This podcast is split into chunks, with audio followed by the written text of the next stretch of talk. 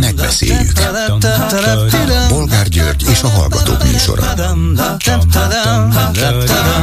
A műsor telefonszámai 061-387-84-52 és 061-387-84-53. Jó napot kívánok, a Klubrádió mikrofonjánál Bolgár György. Mai műsorunkban beszéljük meg, hogy Orbán Viktor mai nemzetközi sajtótájékoztatóján 32%-os pedagógus béremelést jelentett be, de még ezt is attól tette függővé, hogy az Európai Unió külön levélben értesítse az erre ígért támogatás folyósításáról. Egyedül nem megy, csak az átkozott unióval együtt. Egyébként ezzel az évek óta halogatott emeléssel le lehet majd szerelni a pedagógus tiltakozásokat? Ugyancsak a mai sajtóámításról még valami. Orbán abszolút össze-vissza beszélt arról, hogy most akkor háború-e az oroszok agressziója Ukrajna ellen, vagy csak különleges katonai művelet. Szerinte jobb, ha erről az utóbbiról beszélünk, mert a háború azt jelentené, hogy Oroszországban bevezetnék a teljes mozgósítást. Ugyanakkor egy kérdés alól kibújva azt mondta, hogy akár Putyin előtt is háborúnak nevezné a háborút, ha erre igény van. Majd egy másik kérdésre válaszolva mégiscsak véres háborút emlegetett. Szóval ilyen az egyenes, gerincű, bátor, önálló magyar külpolitika?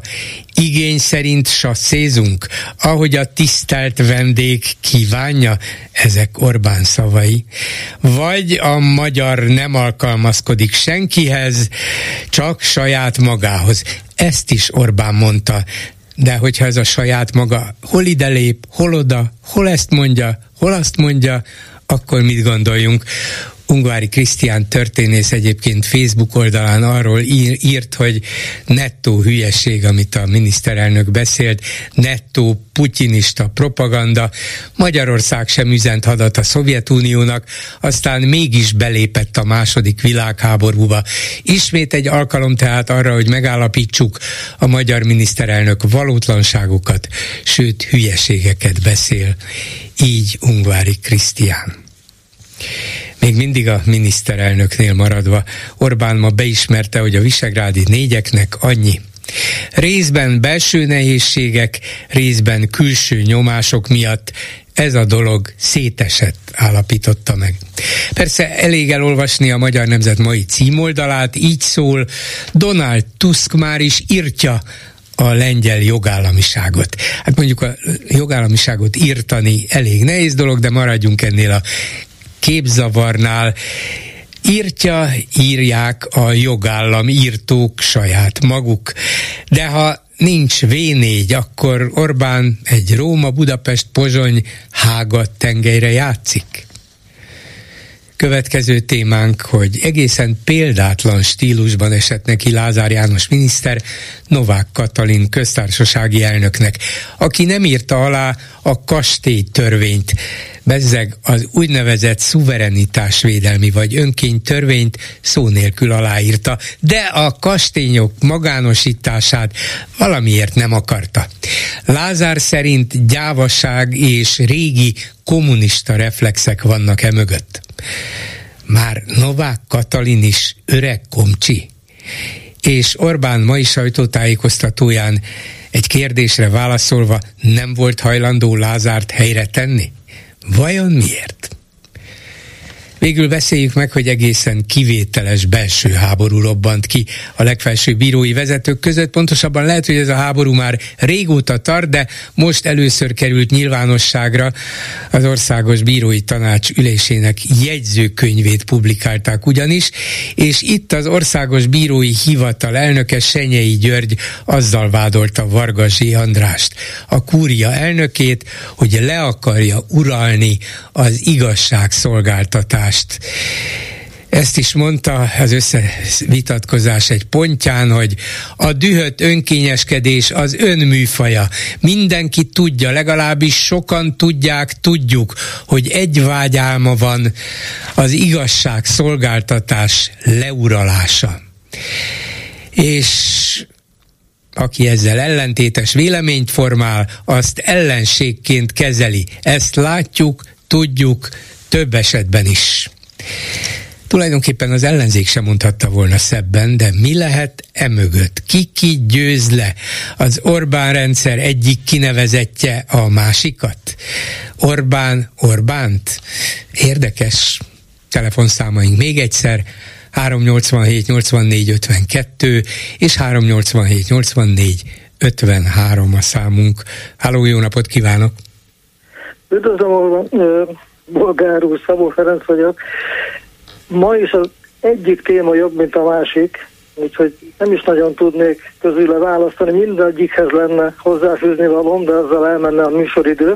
Ezért most kivételesen engedje meg, hogy visszatérjek az uniós csúcson történtekre egy rövid megjegyzés erejéig. Lehet? Igen, hát hogyne.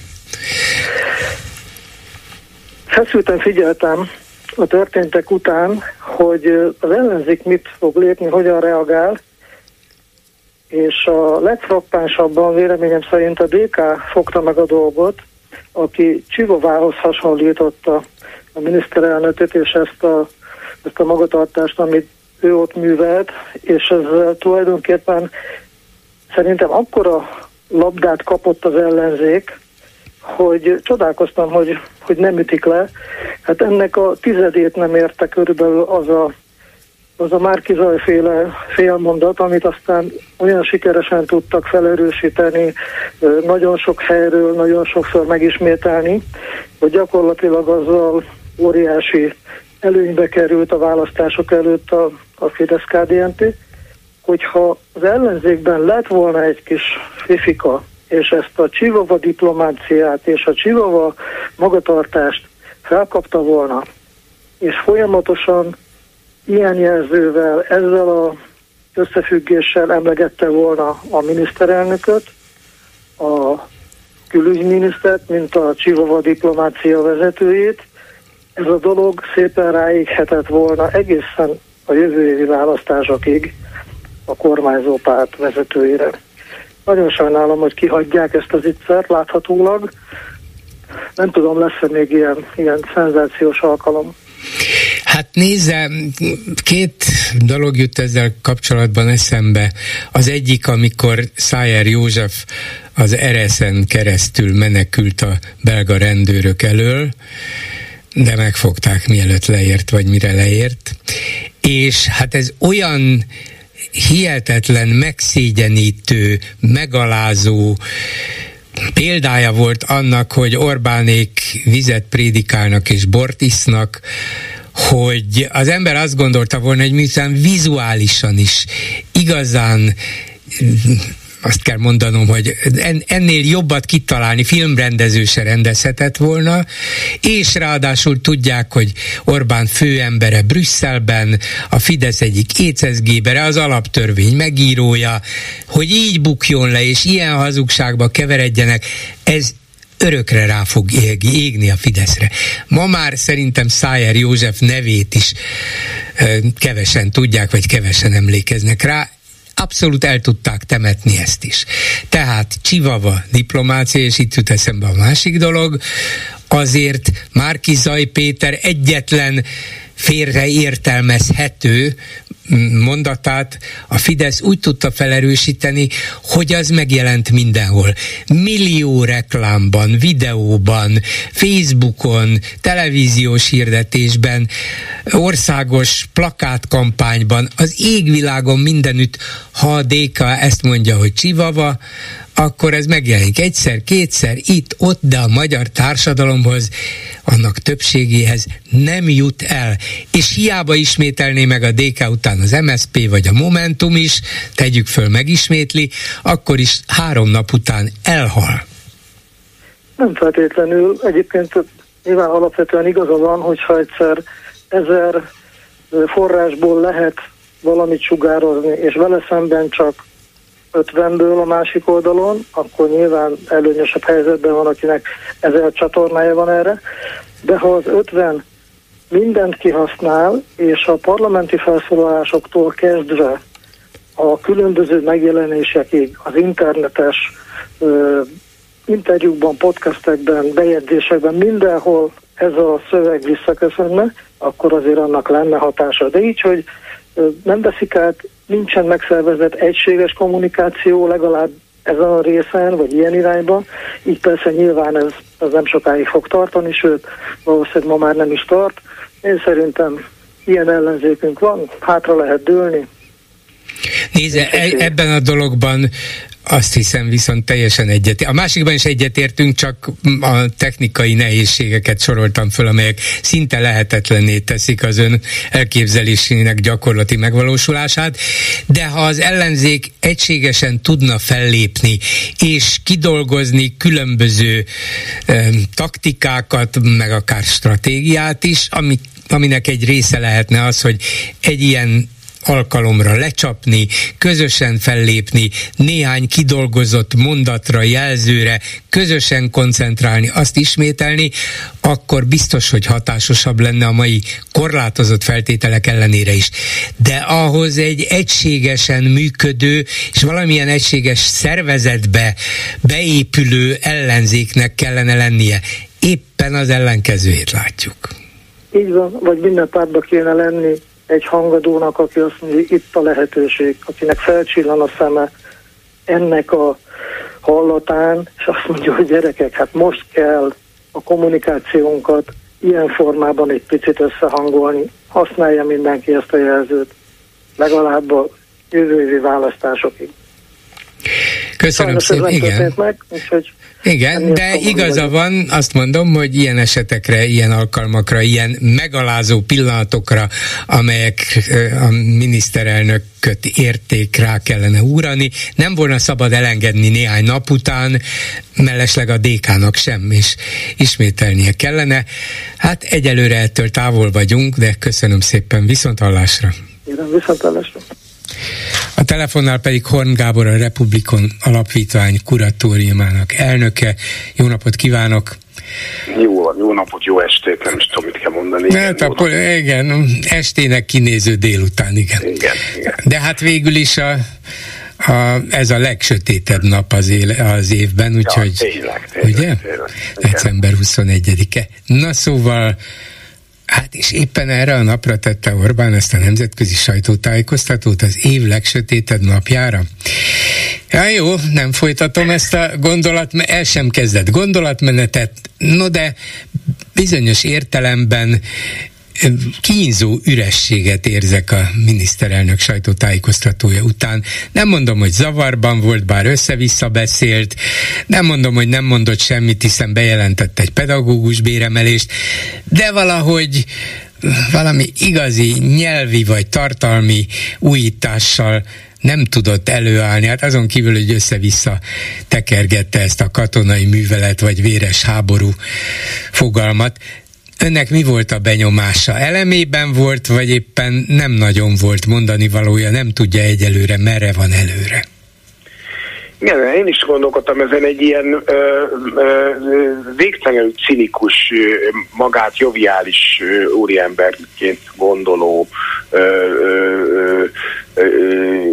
fifikás figurát láttam, aki azt gondolja, hogy most itt megteszi azt a gesztus, amit egyébként nem szokott, csak évente egyszer, hogy itt a jópofáskodva, időnként ugye humorizálgatva állja a sarat, válaszol a kínos kérdésekre is, ugyan persze nem válaszol, de úgy csinál, mint ha válaszolna rájuk, nem kerüli meg azokat, hanem azt mondja, hogy nem rá tartoznak.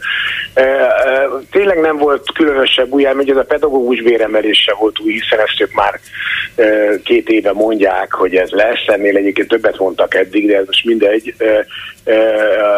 De annyit mondtak, ugye az volt benne az új, hogy január 1-től azért ez 2 hét múlva lesz, úgyhogy ezt meg kell tenni. Kétségtelen vagyok, hogy időpontok, bár ugye ez is már, hogy mondjam, ahhoz képest, amit kialakult helyzet, az is elképesztő lemaradás.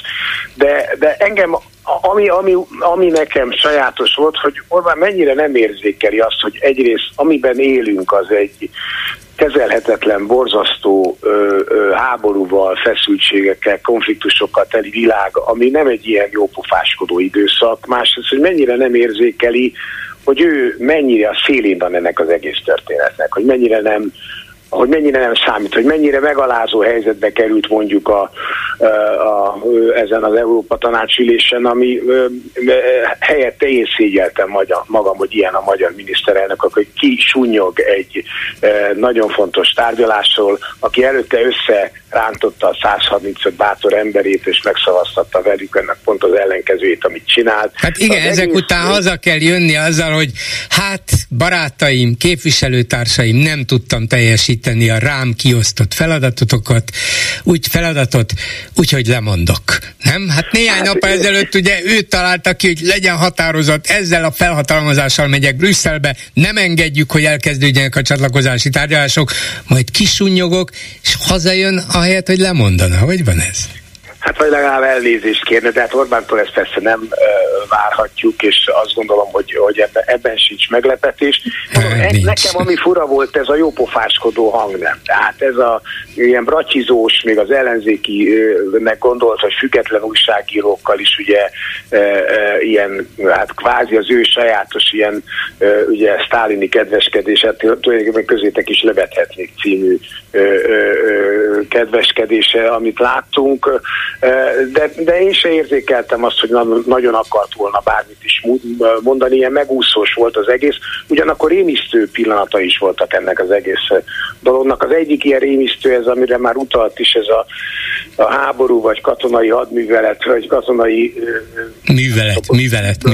Különleges katonai művelet. Különleges katonai művelet, ami hát mindent elmond arról, hogy Orbán egyrészt mennyire kiszolgáltatott ennek a Putyin nevű gazembernek, másrészt, hogy mennyire hiányzik belőle minden, amit szolidaritásnak, amit empátiának egy másik nagyon nehéz helyzetben néppel szemben jelent, ami egy közösség tagjaként az ember elgondol, hogy tenni kéne. Ugye ez engem csak a mi magyarok, mi olyanok vagyunk. Hát én is magyar vagyok, de én például szerencsére nem vagyok olyan, mint Orbán. Ugye azt mondja, hogy mi magyarok csak magunk, saját magunkhoz alkalmazkodunk, majd előadta ott országvilág szeme láttára, hogy össze-vissza alkalmazkodik. Ha a vendég úgy kívánja, akkor így fogom hívni.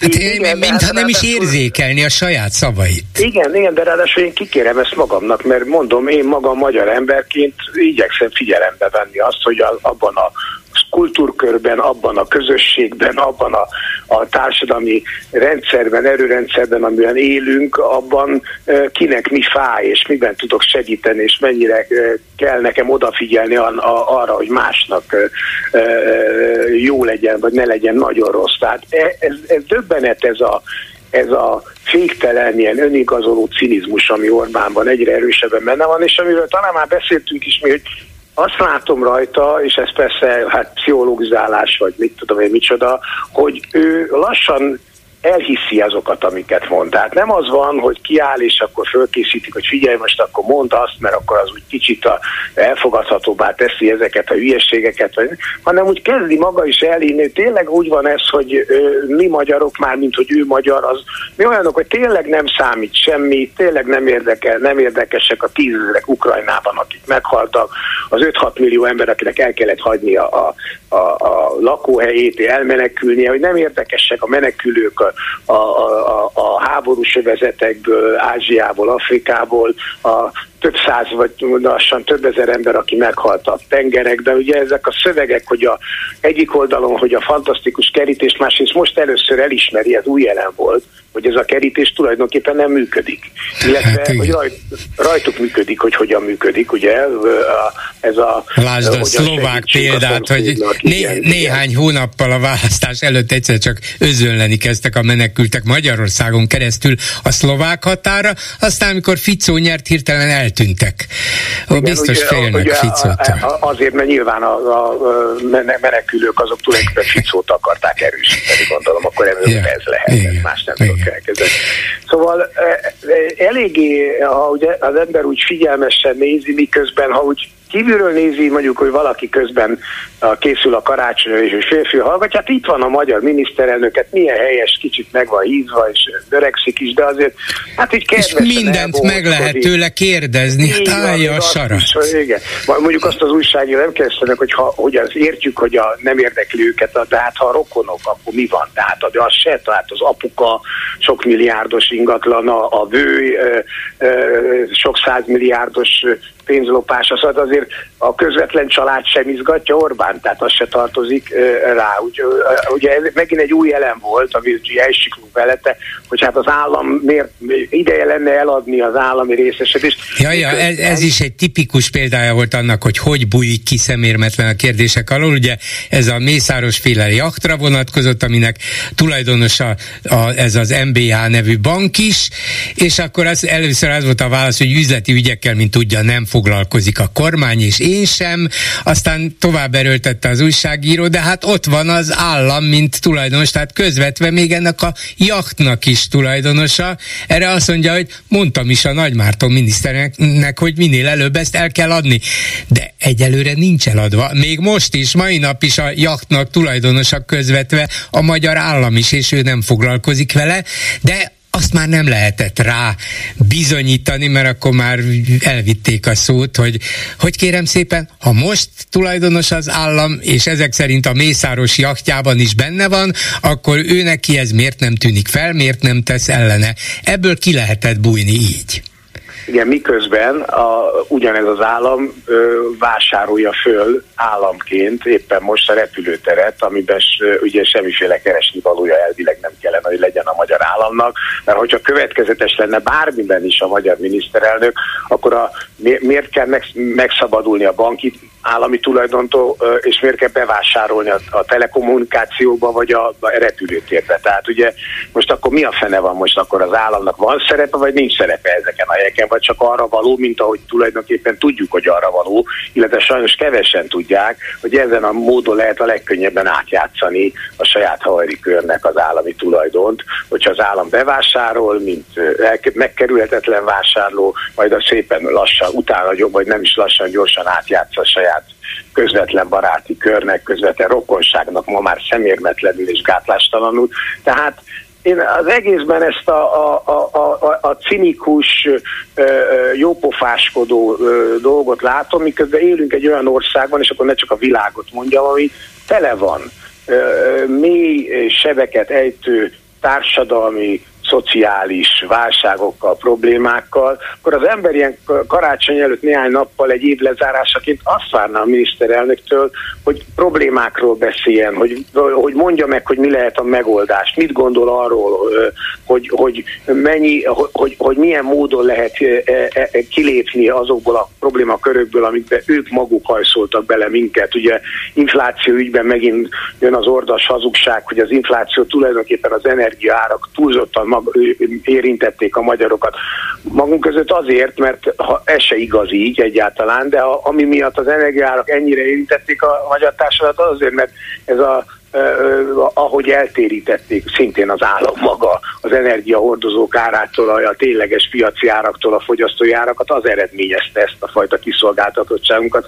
Tehát egy következetlen, össze-vissza beszélő, időnként hazudozó, megint brüsszelező, ugye nagyon fura és érdekes volt ez a Brüsszel elleni újabb kirohanás, ugye mintha Brüsszel lebegne a semmiben, mintha nem az Európa Tanács, mintha nem az Európa Parlament, mintha nem megválasztott tisztviselők ülnének a brüsszeli Európai Bizottságnak az élén, tehát mintha, és ugye jön ez a szöveg, ez a jobboldaliak, baloldalik, akik összekacsintanak, és aztán majd jövünk mi, ugye, akik ez a szélsőjobbos horda, akik saját magukkal se tudnak évek óta megállapodni, tehát ugye Orbánnak egy frakciót nem sikerült összeraknia, pedig mindent megpróbált ez ügyben.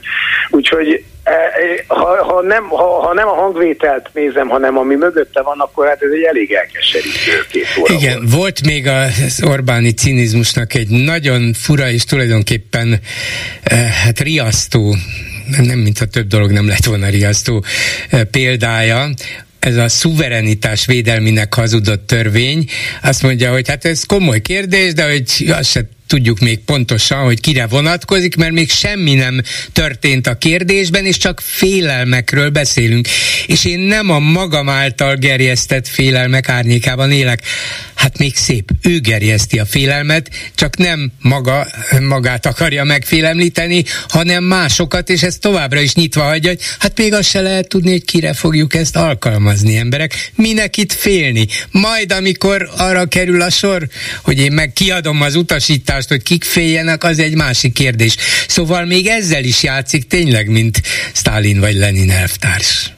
Igen, ez is döbbenet, ugye, hogy a törvényalkotónak vagy annak végrehajtójának, a kormánynak olyan feltételeket kellene teremtenie, ahol egyértelműen és világosan látszik, hogy mi az, amit be fog következni, és mi az, amitől nem kell félni. Ehelyett Orbán azt mondja, hogy nincs mitől félni, mi nem történt semmi.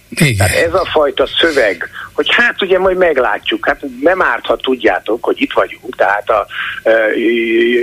megalakul ez a hivatal, ha jól értem, akkor valamikor február magasságában egy jó kis 5 milliós fizetéssel a hivatal vezetőinek az élén, és olyan felhatalmazásokkal, hogy akár a titkosszolgálati eszközökkel figyelheti bármelyikünket a továbbiakban, az adó bevallásunkat, a gazdasági ügyeinkbe belenézhet mindenbe, amiben eddig semmiféle felhatalmazása volt, nem volt senkinek, csak a tényleges hatóságoknak, és ezek után kiszerkesztheti, hogy ki az, aki hazaáruló, ki az, aki nem, ki az, aki idegenügynök, ki az, aki nem, és erről a miniszterelnök megvonyogatja, mert mitől féltek, hát nem történt meg semmi.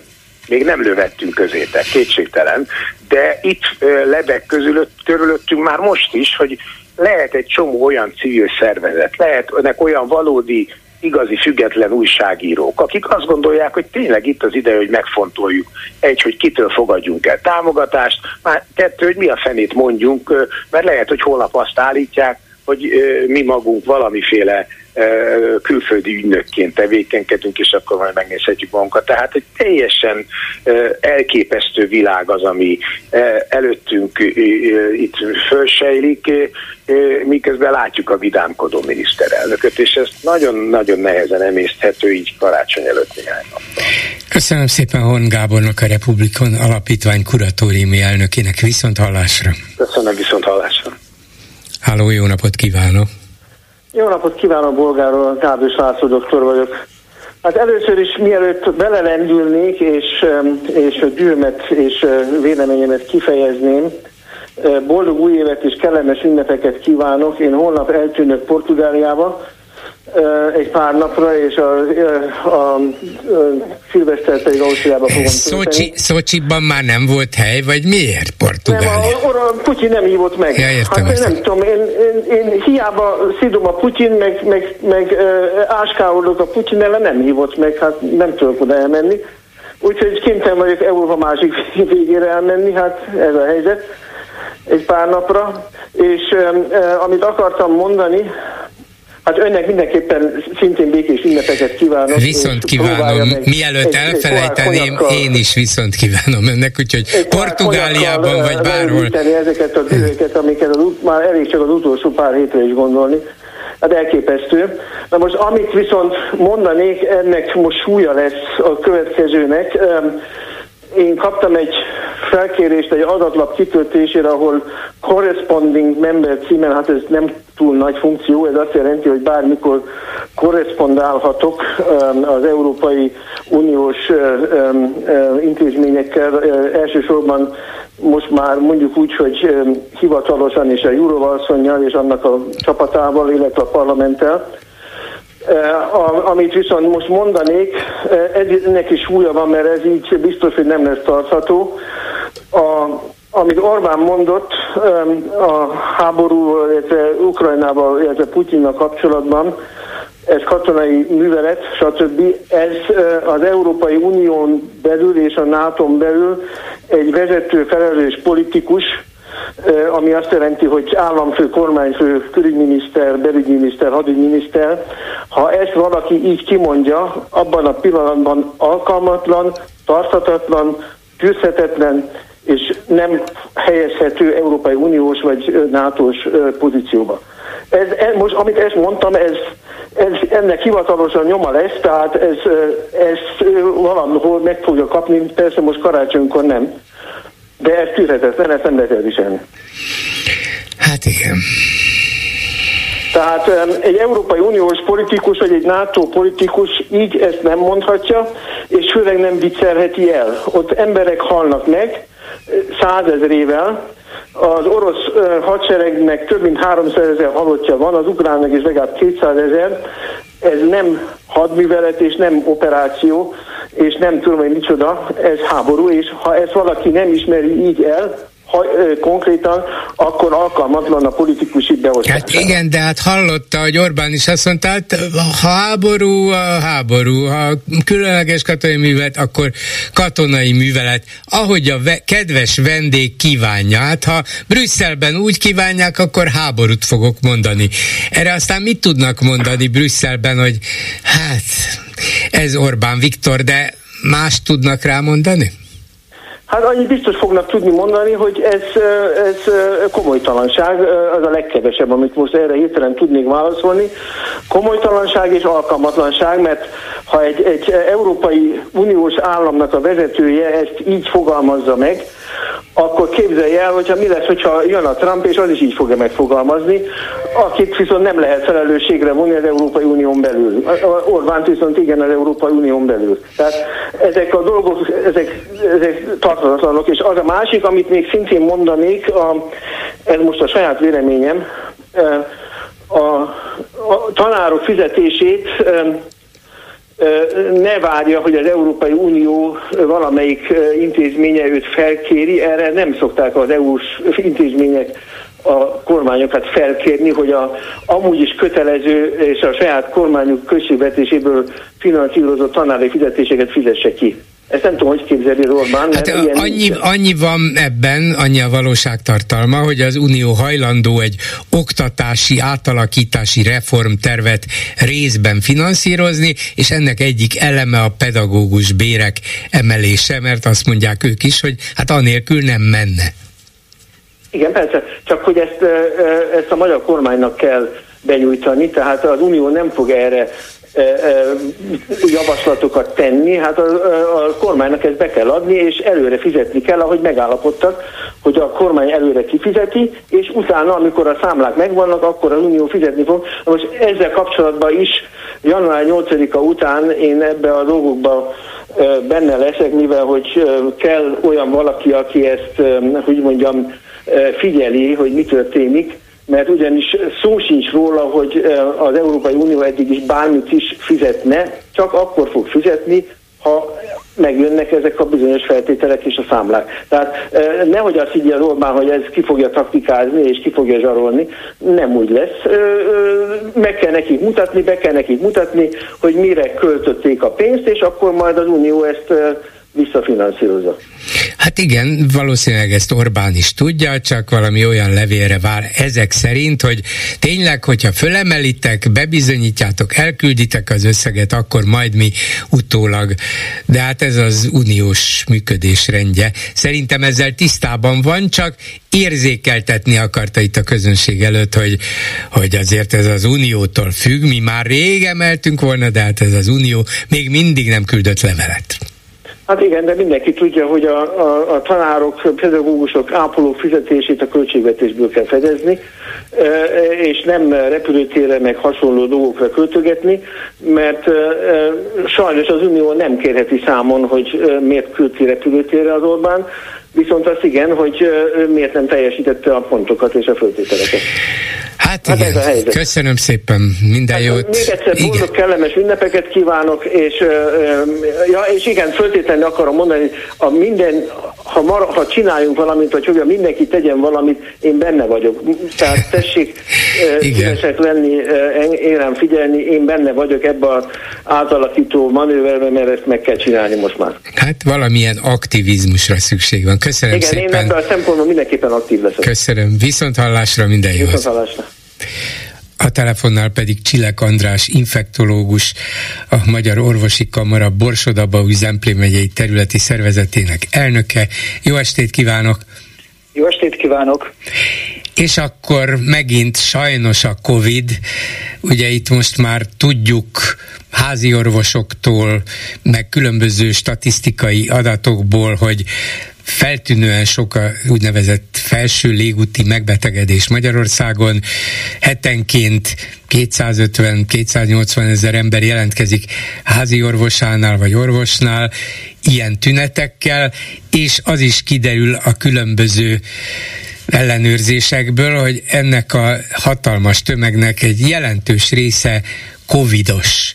Szerencsére ez a koronavírus járvány nem jár olyan súlyos esetekkel, mint 2020-21-ben, de azért itt van, és ez biztos, úgyhogy elkezdődött egy oltás, csak nem merem azt mondani, hogy oltási kampány. Mert arról, hogy van egy az új variánsokra kifejlesztett új vakcina, amit már Magyarországon is el lehet érni, de erről hivatalos közlés nem volt. Néhány kórház honlapján megjelent, hogy lehet kapni oltást itt és itt, ekkor és ekkor. Ön például Borsodban mit tud mondani azoknak, akik érdeklődnek, bár nem biztos, hogy tudnak az egészről, hogy van oltás, föl lehet venni. Hol lehet, mikor, mennyit, és hogyan értesítik az embereket róla?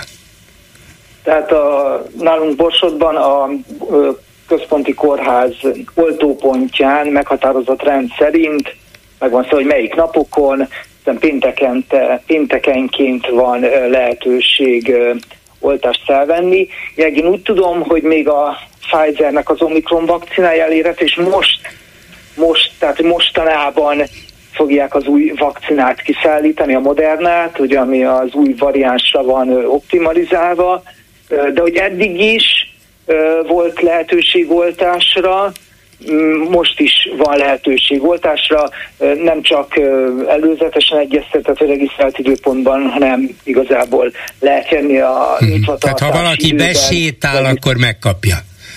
Így van. Na de ön, mint infektológus ajánlja azt, hogy egy korábbi variánsra kifejlesztett oltást adjanak? Nem azt mondják szakemberek, nyilván ön is így gondolja, hogy nem hatástalan teljesen, de hát ebben az évben Amerikában és Nyugat-Európában, de már nálunk is újfajta variánsok jöttek, és erre is készült már egy újfajta vakcina, a Modernáé is, meg a Pfizeré is. Igen, hát igen, ez egy nagyon, tehát az a baj, hogy én mindig ajánlom a legújabb oltást, de ugye mindig van egy még újabb oltás, tehát hogy az a lényeg, hogy az oltottságunk friss legyen, hogy így fogalmazzak, főleg, ugye azt már mindenki elmondta, főleg gyakorlatilag ugyanazok a szabályok érvényesek, mint az influenzánál. Tehát idős és vagy, de ez a kettő általában együtt szokott járni, idős és krónikus betegeknek ajánljuk leginkább a vakcinát, de természetesen mindenkinek. Én se a legújabb variánssal vagyok, tehát én se az Omikron Pfizerrel vagyok legutoljára beoltva, de hát mondom, mindig vannak újabb oltások. Most nyilván, ha valaki beoltotta magát nyáron, mondjuk az Omikron variánsának, annak azért nem kell rohannia, hogy most a Modernát is felvegye, mert ugye akkor gyakorlatilag állandóan csak a legújabb vakcinára. De nem való. Úgy megy ez most már, mint az influenzánál, hogy lényegében évente megjelenik egyfajta új influenza vírus, és arra kifejlesztenek egy oltást, és ezért minden évben késő ősszel. Igazából ugye én úgy látom, és ez most nem egy a leghivatalosabb álláspont, de én azt tudom mondani saját kuncfőből, hogy úgy látjuk, hogy erre megy az irány. Tehát ugye nyilván a influenzánál se úgy volt egyből, hogy tudtuk, hogy mi a helyzet, hiszen ugye azért a SARS-CoV-2 mégiscsak egy mondhatom úgy, hogy új vírus, tehát hogy azért ezt is tanuljuk, és lehet, hogy úgy lesz majd, mint az influenzánál, de az influenza az egy másik vírus, az influenza, ugye ezt tudjuk, hogy az influenza minden évben megváltoztatja magát, és általában a déli féltekén zajló járványban lévő influenzához fejlesztjük ki az északi féltekén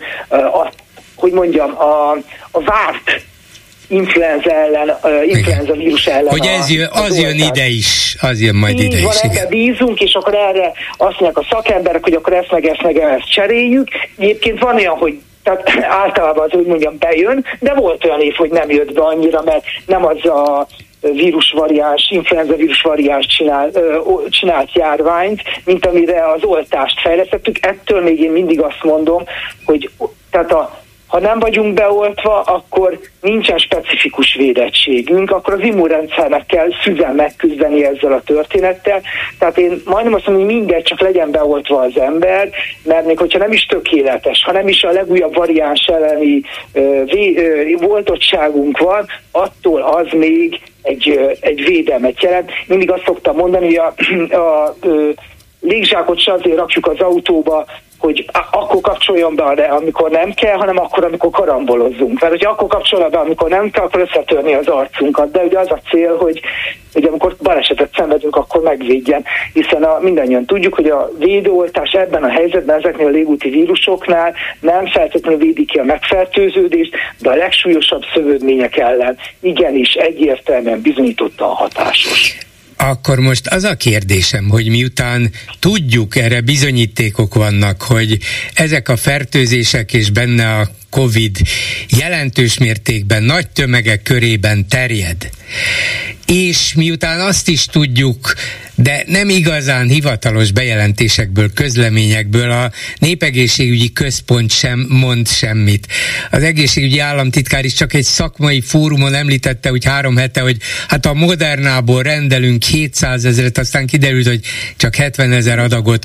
Tehát valamit tudunk, de tulajdonképpen igazából csak félig meddig hivatalos információkra lehet hagyatkozni, hogy az orvosi kamara nem tud-e élni a saját tekintélyével, súlyával, hogy kérje azt, hogy adjanak mindenki számára elérhető és hiteles tájékoztatást, hogy kérem szépen, a legújabb vírusokra is van már elérhető vakcina, ezt tessék megérdeklődni a környéken lévő legnagyobb kórházban, annak a honlapján, vagy a kórházat hívják föl, érdeklődjék meg, és akkor hetenként legalább egyszer hozzá lehet jutni, mert így az emberek elkezdenek maguktól kétségbeesetten keresni. Láttam például tegnap a egyetem egyik klinikáján, ahová az egyetem hirdette meg, hogy lehet menni, már több százan álltak sorba, de úgy, hogy hivatalos közlés az állami hatóságtól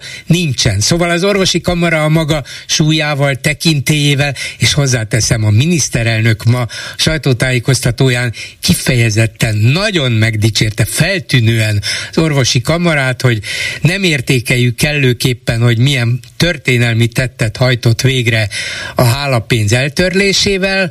No hát, ha ilyen tekintélye van a miniszterelnöknél is, akkor talán el tudná érni azt is, hogy erről legyen hiteles országos tájékoztatás. Nem volna érdemes ezzel élni?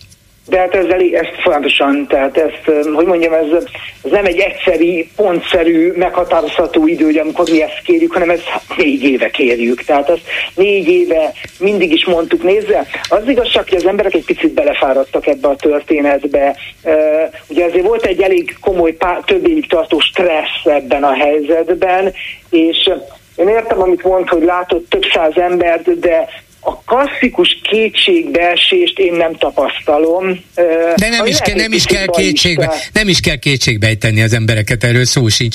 Csak tájékoztatni, ennyi. A Magyar Orvosi Kamara ezt folyamatosan mondja, hogy adatokat kérünk, hogy kérjük, hogy menjenek a kampányok, nem csak a oltásokban, hanem mindenben, a vastagbélrák szűréstől, a ményakrákon át. Tehát, hogy ez mind menjen, ezt az Orvosi Kamara, hogy mondja, minden tekintét labba vetve mindig elmondja, hogy kiadtuk a közleményeinket a kórházi fertőzésekről, ami elég nagy port kavart, sok mindenről. Tehát ez gyakorlatilag ez egy nyitott kapukat dönget, szerkesztő, folyamatosan mi ezt kommunikáljuk a döntéshozók irányába. És esetleg a saját felületeiken, amiről tudnak, nem tudom, hogy mennyire tudják, de önök talán volt nekünk is oltási kampányunk annak idején, most ugye azért tudni kell, hogy a kamaraban most volt ugye vezetőváltás, tehát most ugye az egész országban nem erre volt hangsúly, igazából igen. Ahhoz, hogy ezt az oltást feltett, hogy újra, hogy mondjam, fókuszba lehessen helyezni, hát már nyár végén, szeptemberben el kellett volna kezdeni a kampányt, és ezt most nem a saját részünkre fogalmazom meg kritikának, hanem nyilván ez egy központi történet. Igazából ez annyira nem történt meg, de még egyszer mondom, hozzá kell tennem, hogy Nagyon nehéz felrázni az embereket, amikor ugye állandóan ugye stressz, vagy ilyen háború, olyan háború, akkor most megint a Covid-járvány, tehát hogy nagyon nehéz ez a történet, nehéz eltalálni azt az egyensúlyt, hogy mikor... Hát jó, egyetértek és értem is, értem, nem szabad megijeszteni az embereket, nem szabad feleslegesen idegesíteni, csak ha sokan úgy érzik, és végül is szakemberek azt mondják, hogy úgy 60-65 év felett jó, ha az ember biztonságban tudhatja magát, és biztos, hogy a többség nem is fogja kérni az oltást, de legalább felhívni a figyelmet arra, hogy ez véd, ez jó, és már elérhető, legalább erről legyen tudomás. Ez folyamatos, tehát megvan, ezt mindig is kommunikáltuk.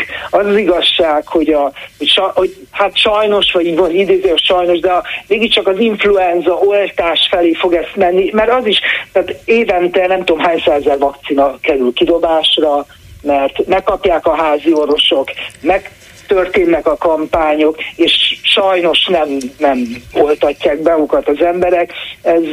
Ez egy nagyon nehéz helyzet, hogy meddig lehet, hogy mondjam, elmenni, hiszen emlékszünk arra, amikor azért a Covid elleni oltásokban egyfajta keményebb, radikálisabb lépéseket tettek a döntéshozók, egyből volt egy elég komoly ellenkezés.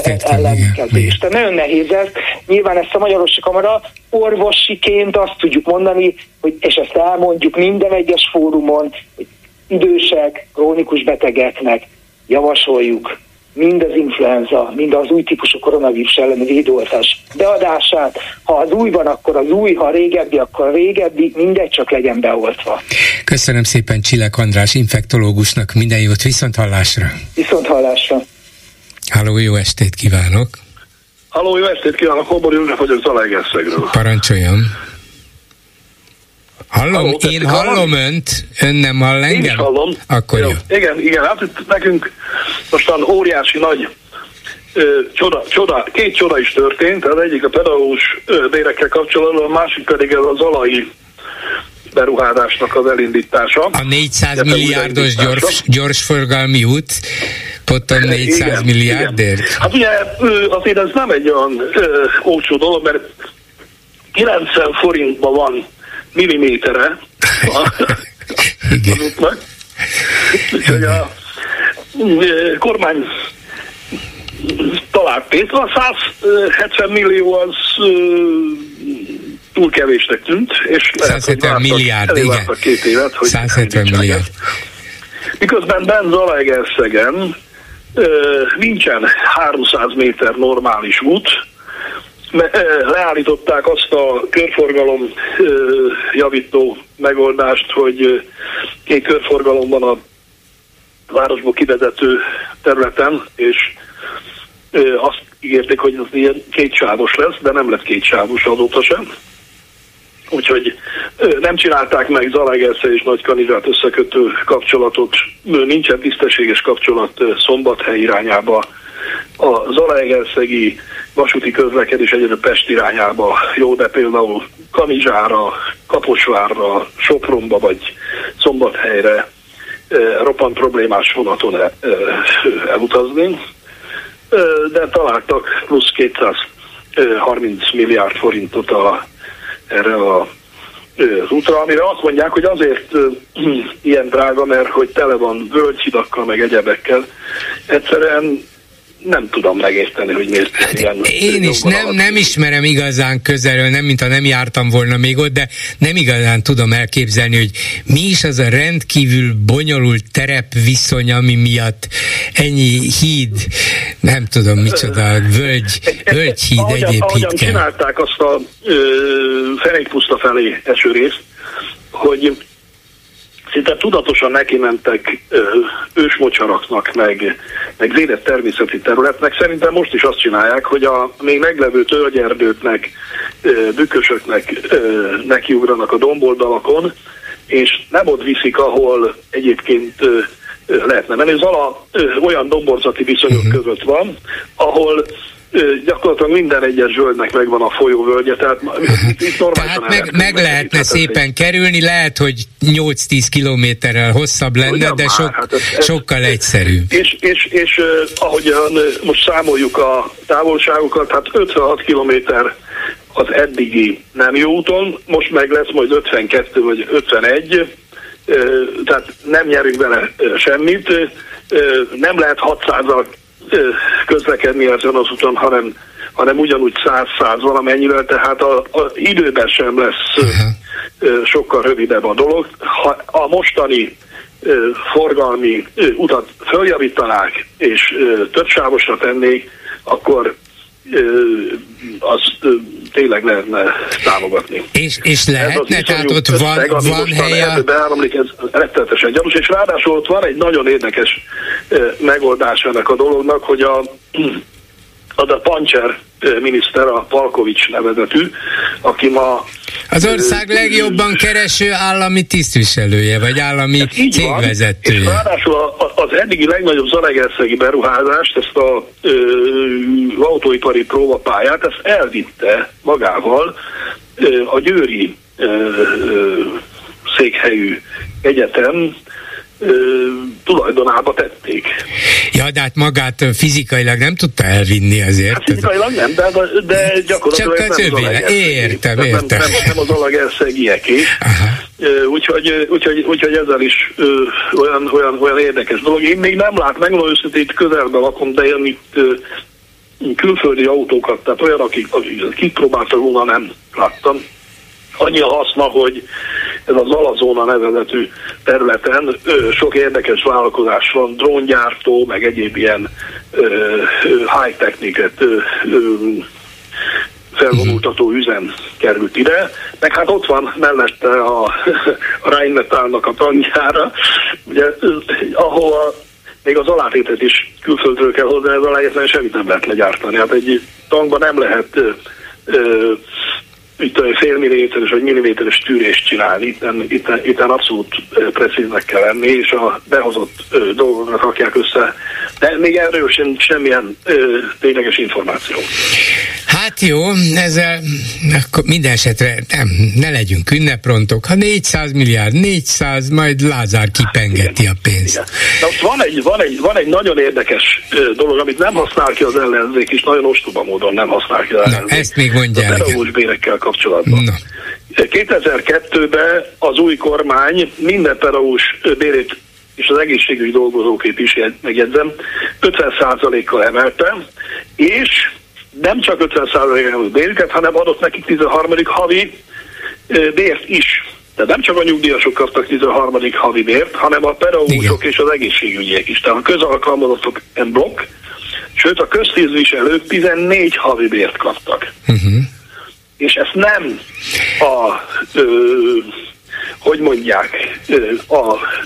a bűnös nyugattól kérték, követelték, megvárták a kalapba, hogy valami maradékpénz csöpöljön, hanem a magyar költségvetést alakították úgy, hogy ez kifizethető legyen. Most pedig, minthogyha nem is a magyar állam alkalmazna a tanárembereket, hanem a nyugat, és azt mondják, hogy ha ők adnak, akkor lesz pénz, ha nem adnak, nincs pénz. Igen, szóval az ellenzék talán nem ártana, hogyha arra figyelmeztetné a kormányt, ha már annyi sikert halmoznak sikerre, akkor talán visszaállíthatnák ezt a 13. havi fizetést is a pedagógusoknak, saját maguktól, nem az Európai Uniótól várva. Köszönöm szépen, Kóbor úr, szép karácsonyt kívánok, viszont hallásra! Háló, jó estét kívánok! Jó estét kívánok, Moravcsik Ágnes vagyok. Orbán Viktor nyilatkozott többek között arról, hogy ő jogosan használja, és használni is fogja a különleges katonai művelet elnevezést, valamint a háború szóhasználatot is. És azt mondta, hogy ott van háború, akkor van háború, hogyha általános behívó parancsot is kiadtak az oroszok. Véleménye szerint ennek örülnünk kell, hogy ilyen általános behívó parancs nincs. Igen. Na most innentől kezdve csak azt nem értem, hogy a szomszédban Ha nincs a szomszédban háború, akkor az egész világon csak nálunk van, és miért vezette be a háborús vészhelyzetet? Hát igen, látja, ezt meg kellett volna kérdezni ott a sajtóértekezleten, valóban. Az egész világ Ukrajnában lévő fegyveres harcot háborúnak hívja, és nem különleges katonai műveletnek. Ugyanakkor sehol máshol nem vezettek be háborús vészhelyzetet. Igen, hát ez az össze-vissza hazudozás egyik ékes cáfolata, hogy illetve annak a példája és cáfolata annak, amit Orbán mond. Abszolút igaza van. Igen.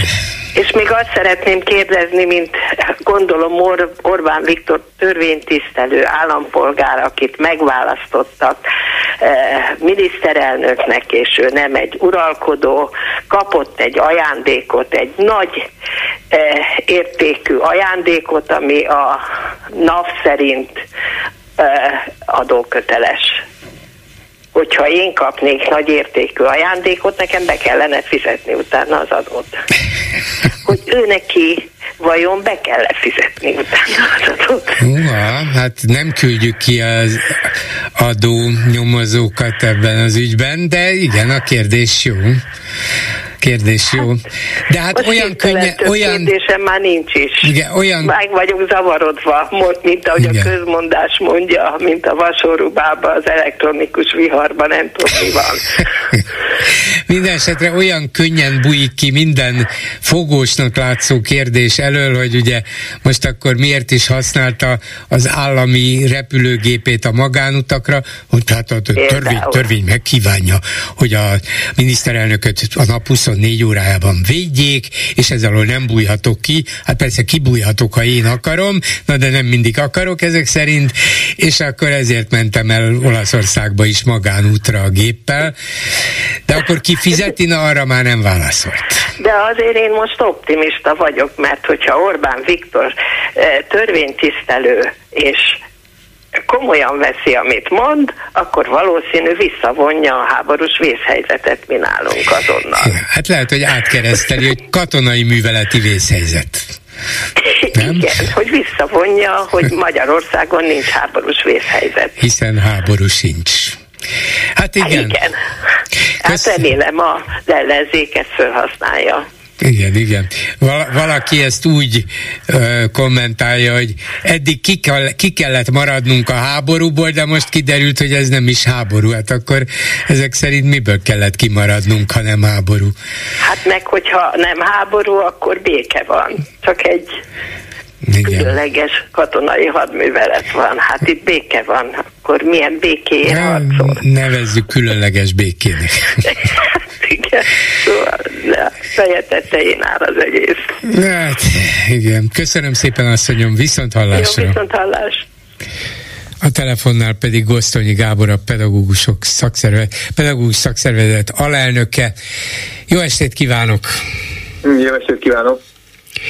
És hát azt is mondhatnám, vagy inkább kérdezem, hogy akkor most ma este pezsgőt bontanak a pedagógusok szakszervezetében, vagy akár a pedagógusok, miután befejezték a munkanapot az iskolába, hazamennek, és azt mondják, hogy na végre, január 1-től 32%-os béremelés lesz. Ilyen a haza, ilyen a miniszterelnök, mégse volt eredménytelen a hosszú tiltakozásunk. Itt az eredmény? Én azt gondolom, hogy még várjunk azzal a pezsgő bontással. Várjuk meg mondjuk azt a február 5-ét, amit ugye a ma délelőtti kormányinfon a miniszterelnök bejelentett, hogy a februári fizetéssel megjön ez a 32,2%-os emelés. Azért óvatosan fogalmazok, mert ugye nagyon sok mindent nem tisztázott és nem tudunk, illetve hát szokásához szíven a kormány nem fogalmaz egyértelműen. Az biztos, hogy azt senki ne gondolja ma Magyarországon, hogy minden egyes pedagógusnak valóban 32,2%-kal fog nőni a fizetése.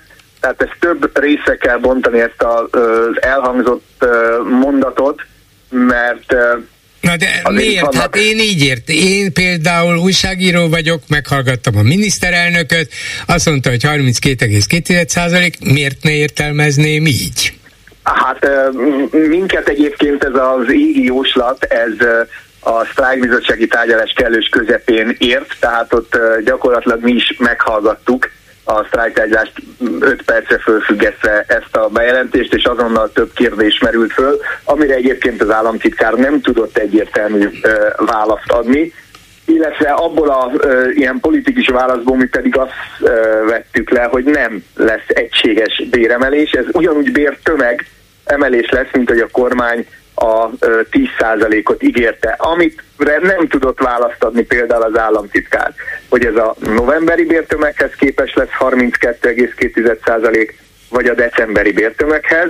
A kettő között egy kicsit bonyolultan hangzik, de a kettő között az lesz a különbség, hogy decemberben már ugye azok a kollégák, akik a garantált bérminimum vannak, tehát ugye a pedagógus életpálya hatály alá tartoznak, de ők az úgynevezett noksosok, tehát a nevelést-oktatást közvetlen segítő kollégák, ők már decemberben ugye kapnak egy emelkedést, hiszen december 1-től emelkedett 326 000 forintra a garantált bérminimum. Tehát nem mindegy ez a... Nem mindegy, hogy november vagy december, értem a viszonyítási alap. Igen, tehát és nem egyáltalán miért bértömeg? Hiszen a legegyszerűbb lefordítása ennek a béremelésnek az volna, nem most én éppen kapok 417 000 forintot, ennyi a bruttó bérem, ehhez képest aztán február 5-én ez 32,2%-kal megemelik. Hát miért nem így számol a kormány?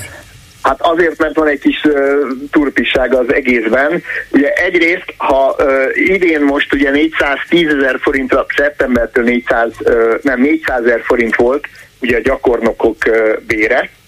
Ha most ezt a 400 000 forintot vesszük, és erre rájön egy 32,2%-os béremelés, ez így körülbelül olyan 530 000 forint lesz. Tehát magyarul a gyakornokok bére 530 000 forint lesz. Innentől kezdve idáig föl kell zárkóztatni majd a pedagógus 1-ben, a pedagógus 2-ben, és most már a mesterpedagógus fokozatban lévő kollégák bérét, és majd a maradékot fogják szétosztani úgy, hogy abból is le kell vonni a 20% esélyteremtési pótlékot, amit nagyon jó, hogy fognak kapni a kollégák, de ugye azt is arányosítva kapják, tehát megemelkedik az is, aztán meg kell várni, hogy a munkaközösség vezetői és az osztályfőnöki megbízási díj hogy emelkedik, és a maradékot fogják szétosztani. Nem véletlen, hogy amit szeptemberben második felében megkaptak a kollégák ugye a várható bérről, 2024. január 1-től, ott is csak nominálisan olyan körülbelül 5% béremelés szerepelt, mert a 10% bértömeget nek egy jelentős részét az előbb általam említett tényezők elviszik, tehát ők nem a béremelésben gondolkodnak egyértelműen, és majd aztán ehhez pluszköltségként igazítják a különböző pótlékot, megbízási díjat és egyebeket, hanem mindezt egyszerre ebből a bérből fogják kifizetni. De van itt még egy másik kérdés, amire megint csak nem tudott választ adni az államtitkár, hogy ugye azt jelentette be Orbán Viktor miniszterelnök most délelőtt, hogy január 1-től a 71,8%-ra kiegészítik a pedagógusok fizetését, ugye ez a viszonyszám pedig a diplomás átlagbérek száma. Igen ám, csak hogy ő 3 lépcsőt említett. Na de a 71,2% az eredeti tervek szerint ez már a második lépcsője.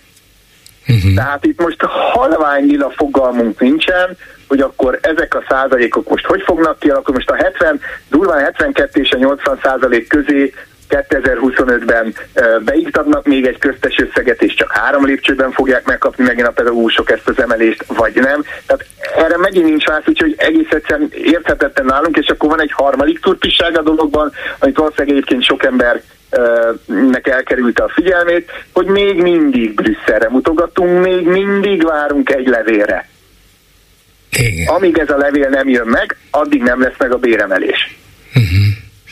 Hát lehet, hogy jön egy levél, kellemes karácsonyi ünnepeket kívánunk, Ursula És hogy ezt elfogadja ilyen levének, ezt nem tudom, de lehet, hogy jön egy ilyen. Nem, egy valami olyan speciális levére várnak, hogy ők föltettek egy kérdést a magyar kormány részéről, hogy lehet-e ekkorát ugrani, és akkor finanszírozza az EU tulajdonképpen az elmaradt 2023. havi béremelést, mert ugye idén olyan 65% környékére, tehát diplomás átlagbérek 65%-ára föl kellett volna zárkóztatni a pedagógusok bérét, ez ugye nem történt meg.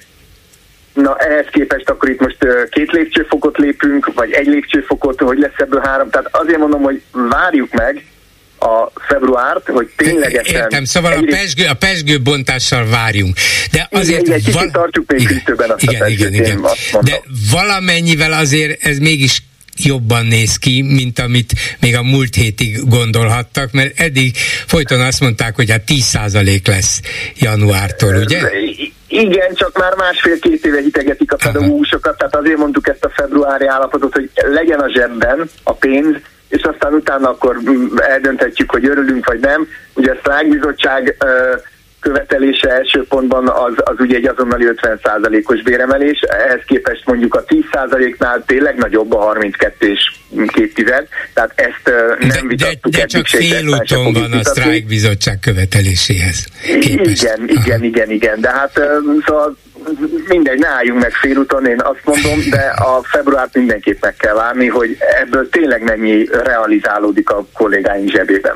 Na most ez az egyik kérdés, azért minden béremelésnek gondolom lehet örülni, és aztán lehet harcolni a többiért is, de ön szerint és a szakszervezet szerint vajon a pedagógusok hangulatán, helyzetén mennyit fog változtatni egy ilyen 32%-os béremelés, és például a többi követelésük, a többi panaszuk, a többi javaslatuk, az mennyire fog megmaradni, vagy esetleg elveszti a súlyát, vagy erejét, mert a pedagógusok egy része azt mondja, hogy jó, hát ez nem minden, amit reméltem, de mégis valami, úgyhogy akkor inkább maradok csendben, inkább nem csatlakozom semmiféle sztrájk követeléshez, mert hát látjuk, hogy a kormány megteszi, amit tud, ha nem is mindent, de hagyjuk az egészet a fenébe. Nem lesz ennek egy ilyen következménye? Biztos, hogy lehet ilyen következménye, de ha valaki egy kicsit reálisan gondolkodik, akkor ugye ez a béremelés, amit itt most bejelentett ma a miniszterelnök, ez nagyjából arra elég, hogy tulajdonképpen ne inflálódjon tovább a pedagógusok bére, hiszen az elmúlt két év inflációja azért megközelíti a 31% néhány százalékot. Tehát itt most tulajdonképpen inflációmentesítik, hogy így mondjam, a pedagógus béreket, tehát ez nem tényleges emelés, mert itt azért az a fogyasztói kosár, amiből a pedagógusok is élnek. Most nagyon cinikus lennék, azt mondanám, hogy nem 23-án, hanem csak 27-én vagy 28-án fog elfogyni a pénz, és akkor tényleg nem egy hetet, hanem most már csak 2-3 napot kell majd valahogy vegetálniuk a pedagógusoknak, amíg megkapják a következő bért, de mi mindig is azt hangsúlyoztuk, hogy a béremelés egyébként nyilván egy fontos követelés, de nem cél, hanem ez egy eszköz. Tehát ez egy ahhoz eszköz, hogy megfelelő szakemberek tanítsák a jövő generációját, és ők készítsék föl a munkavállalói létre a gyerekeket, és nyilván ehhez kell továbbra is azt mondjuk a munkaterhek csökkentése, egy korszerű nemzeti alaptanterv, szerintünk kell igenis a tankönyvválasztás szabadsága, és akkor ilyen apró dolgokról, mint a sztrájktörvénynek a legalább az eredeti állapotba való visszaállításától kezdve a különböző szakszervezetek elleni támadásoknak a befejezéséhez. Tehát azért van még nagyon sok mindenért, amiért küzdeni kell, de tény és való, hogy a oktatásban vagy a pedagógus társadalomban egyfajta kicsi megnyúvást, ha ténylegesen megvalósul ez a béremelés, akkor ez nyilván hozhat. Akkor most legyen egy naív kérdésem, de hát ha ebben is lehet valami realitás. Nem lehet-e, hogy éppen ettől kapnak majd újabb erőre, vagy új erőre a szakszervezetek is, meg a hozzájuk csatlakozó, őket támogató pedagógusok is, hogy na lám, azért mégse volt hiába való ez a 2 éves, kemény és sokszor kilátástalannak látszó küzdelem. Lehet akármire fogni, a kormány is mutogathat Brüsszelre, de azért alapjában az van mögötte, hogy mégis beadták a derekukat legalább ennyire, hogy mi következetesen harcoltunk a saját követeléseinkért. Nem lehet, hogy valamiféle újabb reményt és ösztönzést ad?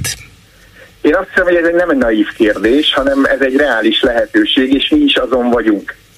Az elmúlt években a PS nagyon nagy hangsúlyt helyezett az úgynevezett tudatos munkavállalóvá nevelésre. Ezt elkezdtük, ez majd ki fogunk dolgozni egy konkrét olyan oktatási programot, amivel talán még hatékonyabbak tudunk lenni.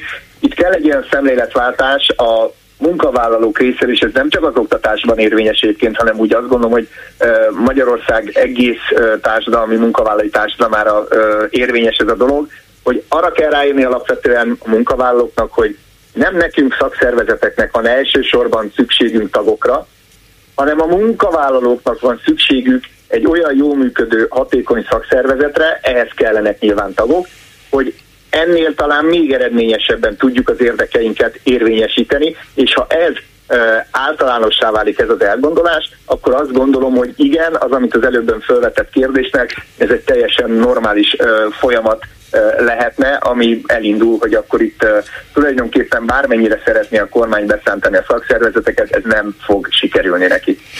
Köszönöm szépen Gosztonyi Gábornak, a Pedagógusok Szakszervezete alelnökének. Viszont hallásra! Én köszönöm a megkeresést, minden jót, viszont hallásra! Háló, jó estét kívánok! Jó estét kívánok, Bolgár úr!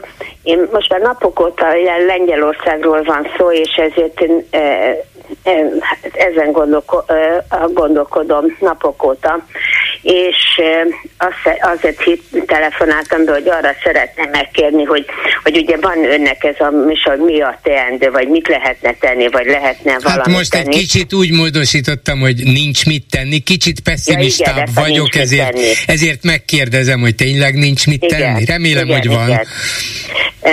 Jó, de hogy akkor esetleg mellé kapcsolni azt, hogy most akkor, ugye, mert vizsgázó szemünket most Varsóra vetjük, mert hát szinte minden nap fog történni olyan valami, amivel a Kaczynszki megpróbál ellenállni.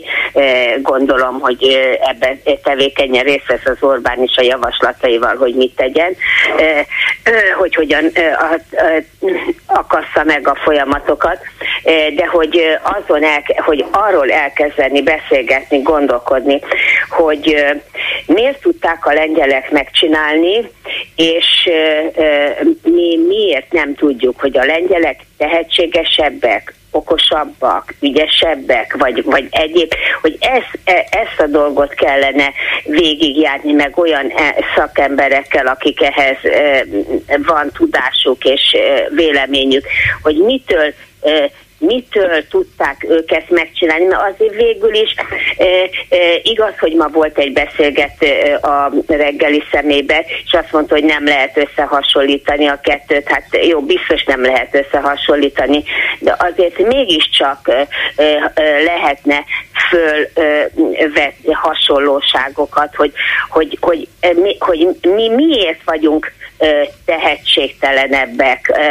Ugye most ez akár a Kül-Európa szemében is, hogy ők meg tudták csinálni, mi meg teli vagyunk panasztal, és turvább a helyzet nálunk, és mi mégse tudjuk, hogy van, aki ugye azt mondja, hogy nem hisz abba, hogy eleve el van rendelve ez a dolog, hogy ez jellegzetes nemzeti sajátosságok vannak, de hogy nem tudom, hogy esetleg nem játszik-e ez is szerepet, hogy a történelmi hagyományaink is olyanok-e, mert én eszembe jut ilyenkor az, hogy amikor ott volt, akkor is egy nagyon nagy bajba voltunk, amikor Mohács után elveszítettük, és akkor a szultán kiment,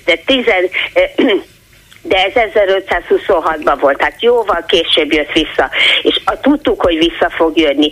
Ehelyett két párt alakult, az egyik ezt a királyt akarta, a másik azt a királyt akarta, és aztán ott röhögve kiénekelte a szultán a sajtot a szánkból. Ott is egy 15 évig ott nem fogtunk össze, hanem széthúztunk, hogy belénk van ez kódolva, ez a buta. Nézd, sok minden belénk van kódolva, de azért Lengyelország is többször elveszett az évszázadok folyamán, és aztán igen, most mégis megvannak. Nem, valószínűleg itt a döntő, miközben rengeteg hasonlóság van, a döntő az, hogy Kaczynszkijéknak nem volt kétharmaduk, ezért az alkotmányt nem tudták megváltoztatni, és nem tudták mindenhova beültetni a saját embereiket. Nagyon sok helyre megpróbálták, igen, néha törvénytelenül is, és ezért nehéz is most őket valahogy kirakni, de legalább a választásokon nem kellett úgy fellépnie az ellenzéknek, ahogy nálunk kellene a siker minimális reményében.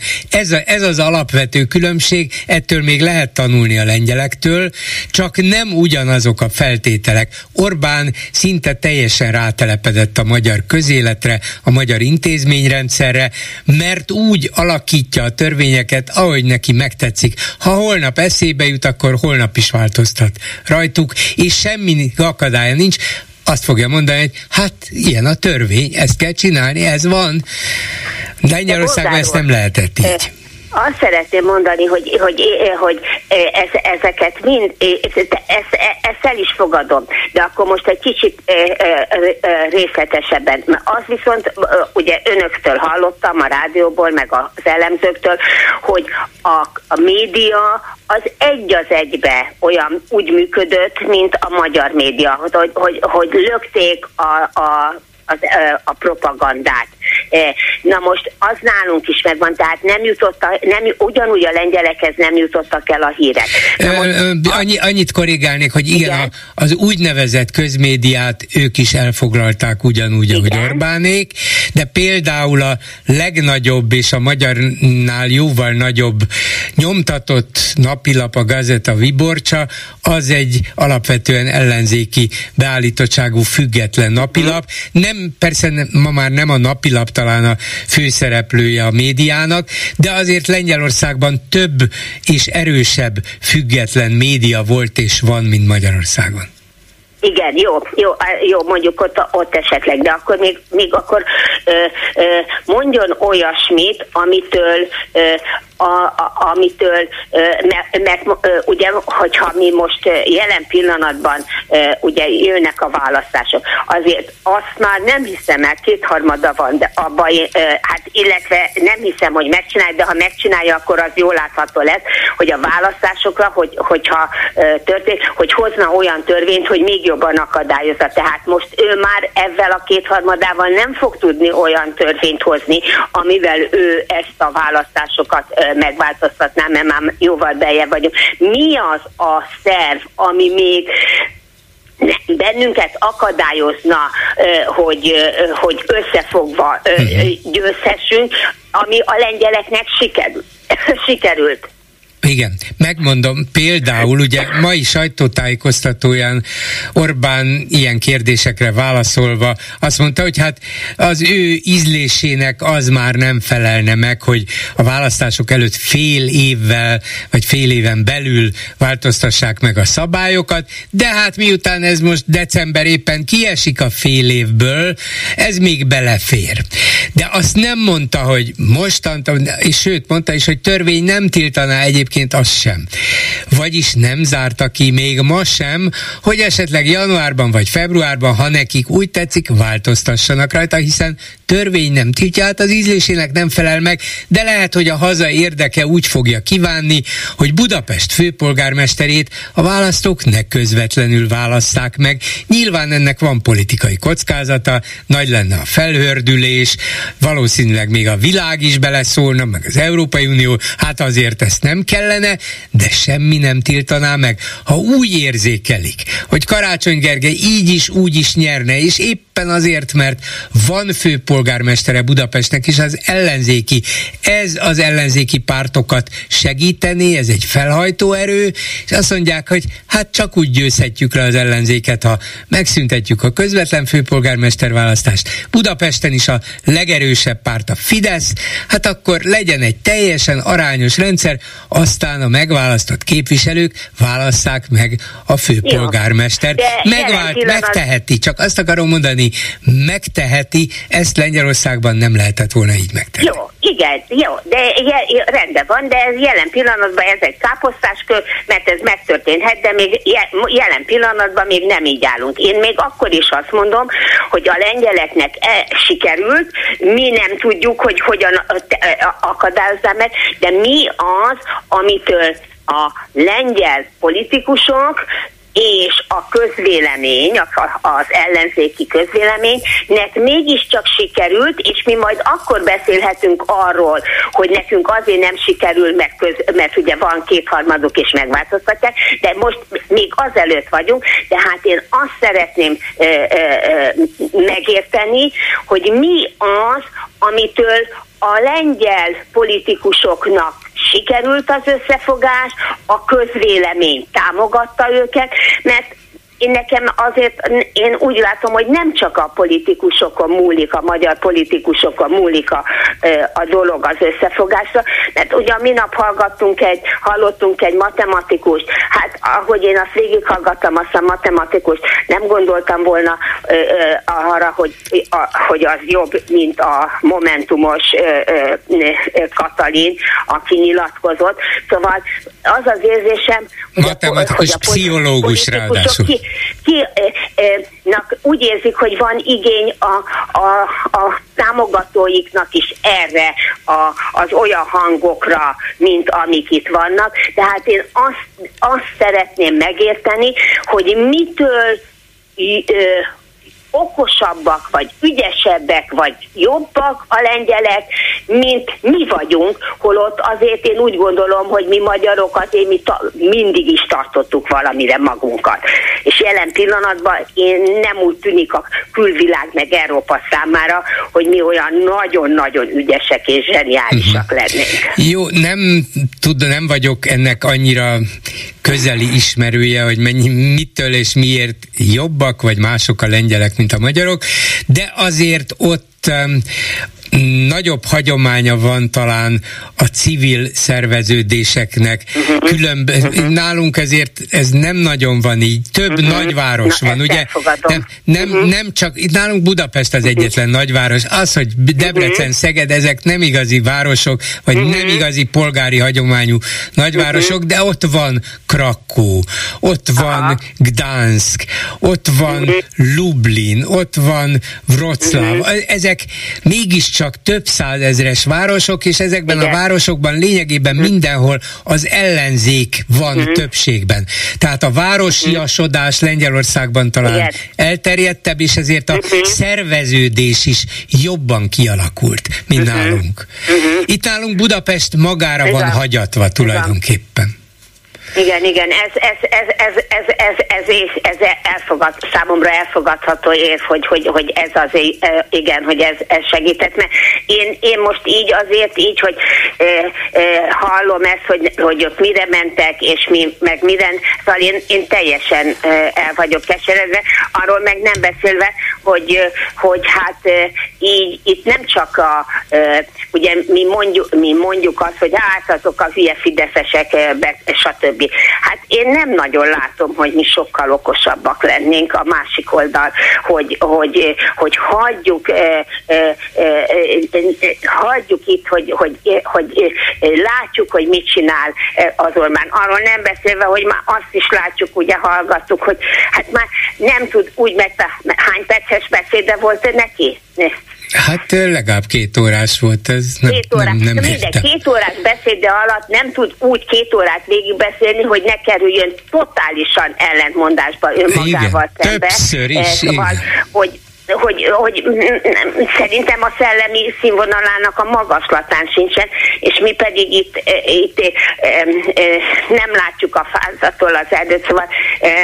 Mondok még egy különbséget, amiközben eszembe jutott, ez inkább politikai, nem annyira szociológiai, tehát, hogy ott Lengyelországban vannak 600 000-es városok, nem is egy, nálunk meg ugye a legnagyobb is olyan 200 000 körüli. Szóval Az, hogy volt egy vitat és van egy vitathatatlan tekintély, ez az egykori lengyel miniszterelnök, mostani lengyel miniszterelnök Donald Tusk, aki az Európai Unió egyik vezetője volt évekig, az Európai Tanács vezetője, rengeteg tapasztalattal, és az ellenzék pártjai, beleértve a saját pártját, meg a két hozzá csatlakozott pártcsoportot, elfogadták lényegében, hogy ha győznek, akkor ő lesz a miniszterelnök. Tehát nem kellett egy pártszövetséget alakítaniuk, nem is kellett olyat, mint amit az ellenzék nálunk kötött, nem kellett előválasztás sem, hanem gyakorlatilag egyértelmű volt, hogy ha legyőzzük Kaczynszkékat, Donald Tusk lesz a miniszterelnök, ebben mindenki belement.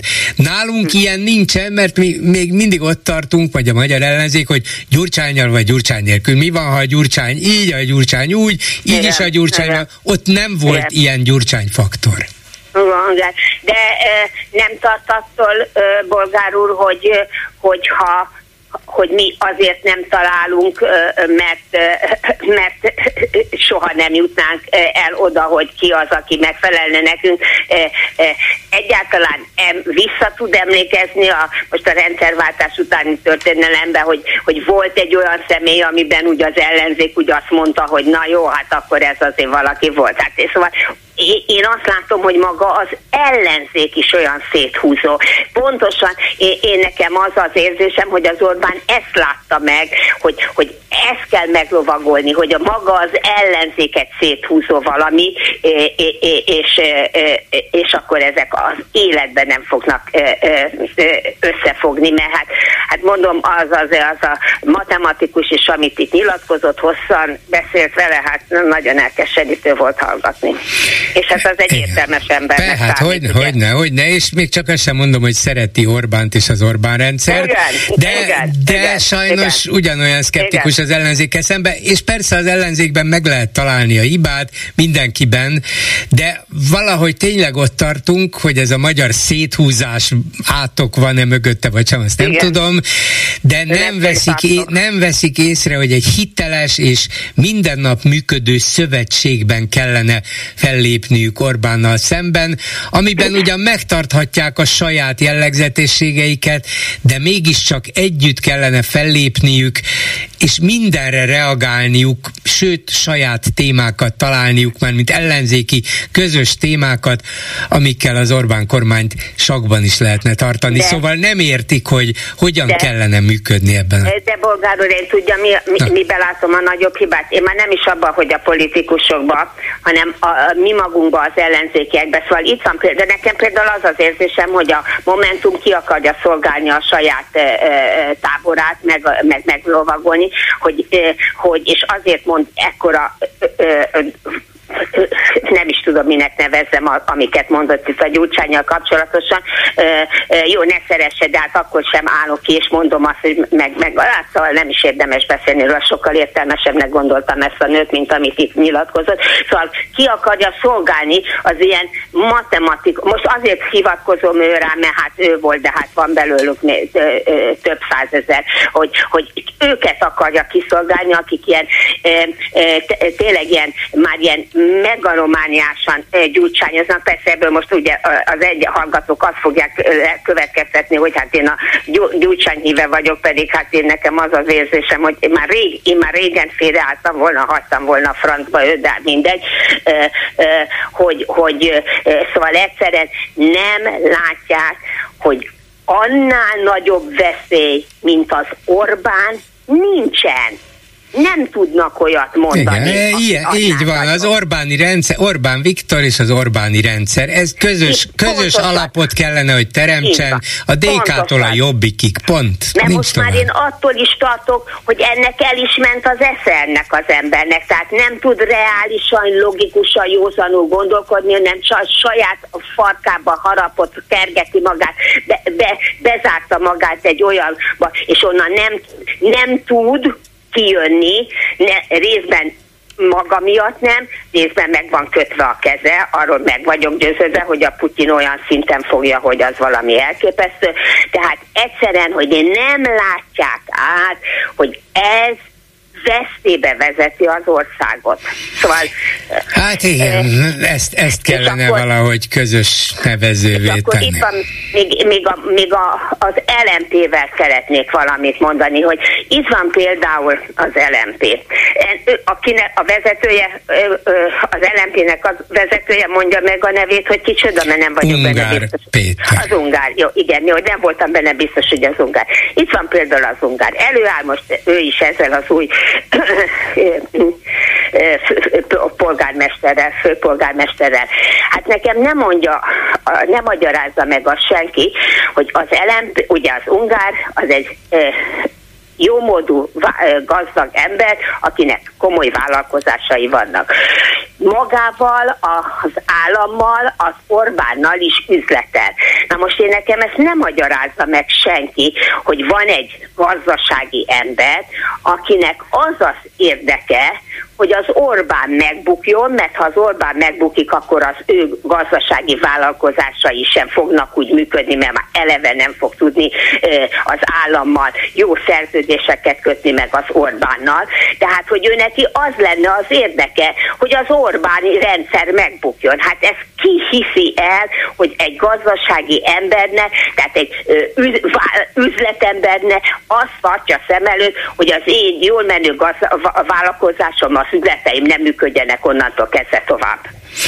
Hát nézze, majd a választók ezt eldöntik, de mondjuk az LMP nem sok vizet zavar az egészben, de megzavarhatja az ellenzék híveit. Igen. Köszönöm szépen, asszonyom. Azt szeretném mondani, hogy azért várjuk ki a végét, mert az LMP megtette azt, hogy egy biztos befutó lett volna, nem tudom, itt a 12. kerületbe, és az Ungár beakasztott és győzött. Hát ez még 18-ban volt. Igen, köszönöm szépen, viszonthallásra. Halló, jó estét kívánok! Jó estét kívánok, Haskó László! Parancsoljon, doktor úr! Eredetileg én egy nagyon fontos mondatra, ami a múlt heti Klubrádiós 7-es stúdió második részében hangzott el, mégpedig a Tamás Ervin mondta ki, ami azt hiszem a kulcsmondat lenne az ellenzékiség tekintetében és a feladatok tekintetében.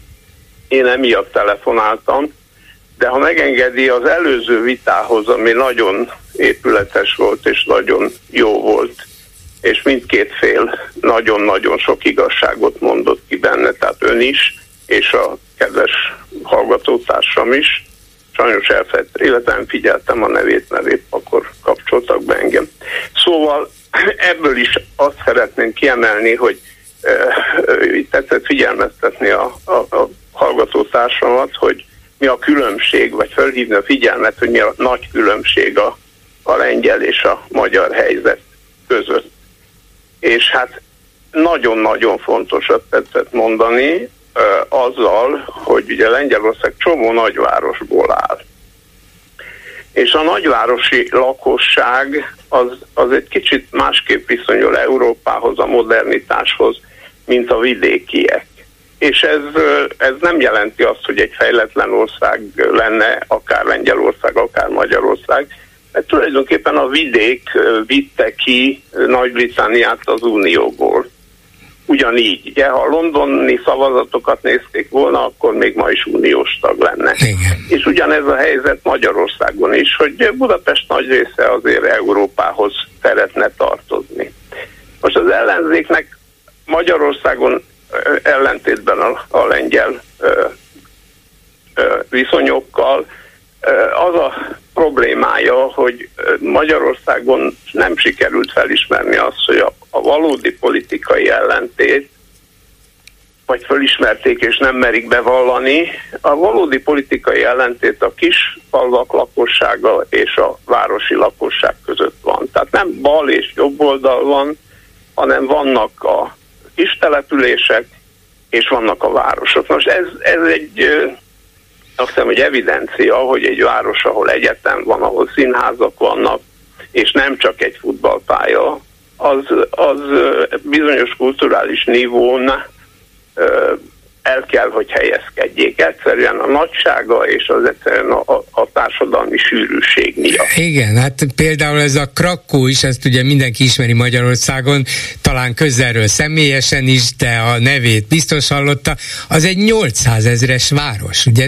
Varsó ugyanakkor 1.700.000-es, de Krakkó egy 800 000-es város, egy Łódź, amit már sokkal kevesebben ismernek, az is egy majdnem 700 000-es város.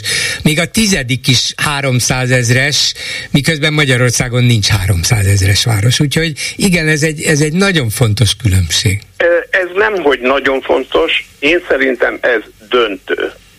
És ezért is, ugye ez az Orbán-féle választási taktika, vagy propaganda forma, hogy vagy eljátsszák a hülyét, tehát a buta parasztot, vagy eljátsszák, vagy valóban olyanok, én szerintem játsszák őket, mert ezzel sikerül megszerezni a szavazatokat. Tehát ez a hangzatos ökörség, és az, amit ma például az Orbán Viktor művelt, hát az nem lehet, az nem normális, ez az ember, azt mondanánk. De nem, ez a fajta duma, teljesen tartalmatlan duma, ez állítom, hogy a újabb szavazatokat fog hozni. Igen, ez átmegy a közönségen, tulajdonképpen, mint kés a vajban. De mi itt hőbörgünk, de átmegy. Persze, hogy átmegy, de itt nagyon fontos megmondanunk azt, hogy hova megy át. Ez átmegy ezekbe az Orbán szavazókra, most nevezzük csak így, hogy népiesek, vagy akárhogy nevezzük. Ezekbe átmegy. Na most hogy lehetséges az, hogy az MSZP, a DK és a legtöbb ellenzéki párt azzal van elfoglalva, hogy hogyan tudná ezekből a szavazatokból egy keveset lecsípni? Hát ez reménytelen. Még akkor is, hogyha lassan ők is ugyanolyan hülyeségeket beszélnek, mint a Fidesz és a Fidesz vezére. Szóval ez reménytelen, mindaddig, amíg ezt az ellentmondást nem ismeri fel, vagy nem vallja be az ellenzék, mert ez ugye nem volt népszerű. A Kádár rendszerben is megvolt ugyanez a különbség. A Kádár rendszer az azt próbálta meg, hogy Budapestet kivitte vidékre, vándorszínháztól kezdve mindenig, és valamelyen, ugye a egycsatornás televízió, és mind-mind valamelyest közelítette a vidéket Budapesthez. Orbánék pont fordítva csinálják, Budapestet lerombolták, nincs semmi, amit üzenni tudna Budapest a vidéknek, ami vonzóvá tenni. Annyi vonzóvá tétel van, hogy itt még lehet dolgozni, itt még lehet csalni, lopni, pénzt keresni, mindent lehet, és föl kell költözni, és építeni kell maxi Dubajt, ahol a polgármesterünk, nem is tudom, hogy jut eszébe ilyen butaság, hogy azt mondja, hogy 10 000 új lakást kérünk. 10 000 új lakás, az 20 000 új autó, amiket ő üldöz. Na mindegy, szóval a lényeg az, hogy hát ez nem feltétlenül 10 000 új lakót, vagy 20 000 új lakót jelent, hanem olyan lakókat, akik Budapesten élnek, de rosszabb körülmények között. De nem csak erről van szó, az újabb 20 000-rel több budapesti autó, ahol már így is a polgármester úr szerint sok autó van. De mondom, lehet, hogy olyanok költöznének ebbe a 10 000 új lakásba, akik itt élnek, autójuk is van, csak a rosszabb körülmények közül jobb körülmények közé mennének. Ez teljesen kizárt, Bolgár úr. Miért? Hát azért, mert ehhez az kéne, hogy ezek a lakások fillérekbe kerüljenek. Most azt senki nem fogja tudni megvenni. Bérlakásokra itt nincs pénze senkinek. Tehát akkor azt kéne, hogy itt igenis bérlakások legyenek. De az meg megint csak egy nonsens dolog, hogy bérlakásokat a munkahelyektől távol, akkor megint csak autózás van. Tömegközlekedés az minden ellenkező híreszteléssel szembe pocsék. Bolgár úr, engedje meg, hogy visszatérjek. Egy perce van, de mondja. Annyi nem is kell, kevesebb is elég. Ez a mondat, amit a Tamás Ervin mondott, aki hát nagyon okos ember, és egy egészen kiváló, alig, hanem a legkiválóbbak közül való az újságírás műfajában. Ő azt mondta, ugye, hogy az a baj ezekkel az ellenzékiségekkel, meg az ellenzéki, meg az értelmiséggel, mindenki, hogy az ügyeket nem viszik végig. És ez a kulcsa annak, hogy az Orbán rendszert meg lehessen buktatni. Semmilyen más módon nem lehet megbuktatni. Ugye választáson mindenki tudja, hogy semmi esély. Most még hozzátettem azt, vagy hozzátettük azt ketten, hogy hát tulajdonképpen ön mondta ki, és az bátorított fel, hogy ez a város és a vidék különbsége, és a város és a vidék kultúrájának a differenciája. Tehát a városok mindenütt, Lengyelországban, Angliában, mindenütt a globalizáció, nem globalizáció, inkább az európaiság hívei, vagy az európai egység hívei. Igen. Köszönöm szépen, doktor úr. De a legfontosabbat hadd mondjam el, azt mondta, hogy van még 5 perc. Nem, egy. De most már nincsen. De lejárt az 1 perc. De a legfontosabb. Egy mondatot mondja. Akkor miért nem azzal kezdte, mondja?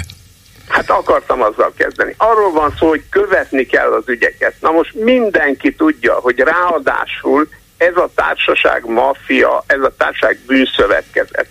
És minden ügyet végig kell követni, és nem elfütyülni, mint például ezt az oltásügyet. Az oltásügy a belga bíróság előtt van, oda tanúként és mindenféle módon be kéne jelentkezni. Itt meg kell találni a felelőst, aki megrendelte, a felelőst, aki lemondta, mind a kettő bűncselekmény. Ez így van, igaza van. Jó, köszönöm szépen, igaza van abban is, hogy követni kell az eseményeket, nem egyszer fölkapni, és aztán elengedni, mert azzal semmit nem érnek el. Köszönöm szépen, viszont hallásra, és Lőrinc Csaba van itt, aki a Facebook kommenteket ismerteti. Szia Gyuri, köszöntöm a hallgatókat. Rögtön az első egy kérdésfelvetés egyenesen a miniszterelnöknek. Most akkor kedves miniszterelnök úr, tessen már végre egyszer, és mindenkor eldönteni, hogy háború van, vagy különleges katonai művelet. Mert ha különleges katonai művelet, akkor semmi nem indokolja a csak nálunk fenntartott háborús veszélyhelyzetet. Nem, mintha nem lenne más veszélyhelyzetünk aktívan. Igen, ezt egy hallgató is így mondta el, igazuk is van. Aztán egy másik gondolat. Én még emlékszem az Egyesült Államok 60-as évekbeli vietnámi különleges katonai műveletére, szintén emlékszem a Szovjetunió 80-as évekbeli különleges katonai műveletére Afganisztánban. Megmondjuk, itt van ez a gázai háború, ami nem hadüzenettel kezdődött, hanem egy Hamas terrorakcióval, ugye? Van. De azért az háború. Igen, tehát én most teljes zavarban vagyok, hogy akkor háború van, különleges katonai. Az a baj, hogy Orbán van zavarban. Igen. Aztán egy másik gondolat, Lázár és Novák újabb csatájával kapcsolatban. Szívet melengető régi szép hagyományok felelenítése. Rákosi Mátyás szovjet minta alapján a belső ellenséggel való leszámolás címén kezdte meg a leszámolást. Így van. Nagyjából ennyi volt most a komment szekció. Meg vagyunk akkor ezzel is, és megbeszéljük mai műsora így véget ért. Készítésében közreműködött Zsidai Péter, Lőrinc Csaba, Erdei Tünde, Simon Erika és Kemény Dániel. Bolgár Györgyöt hallották, viszont hallásra holnap. Most pedig jön az Esti Gyors. Esti Gyors, a hírek háttere. Nem tudom, elgondolkodtak-e mostanában a nyugat hanyatlásáról.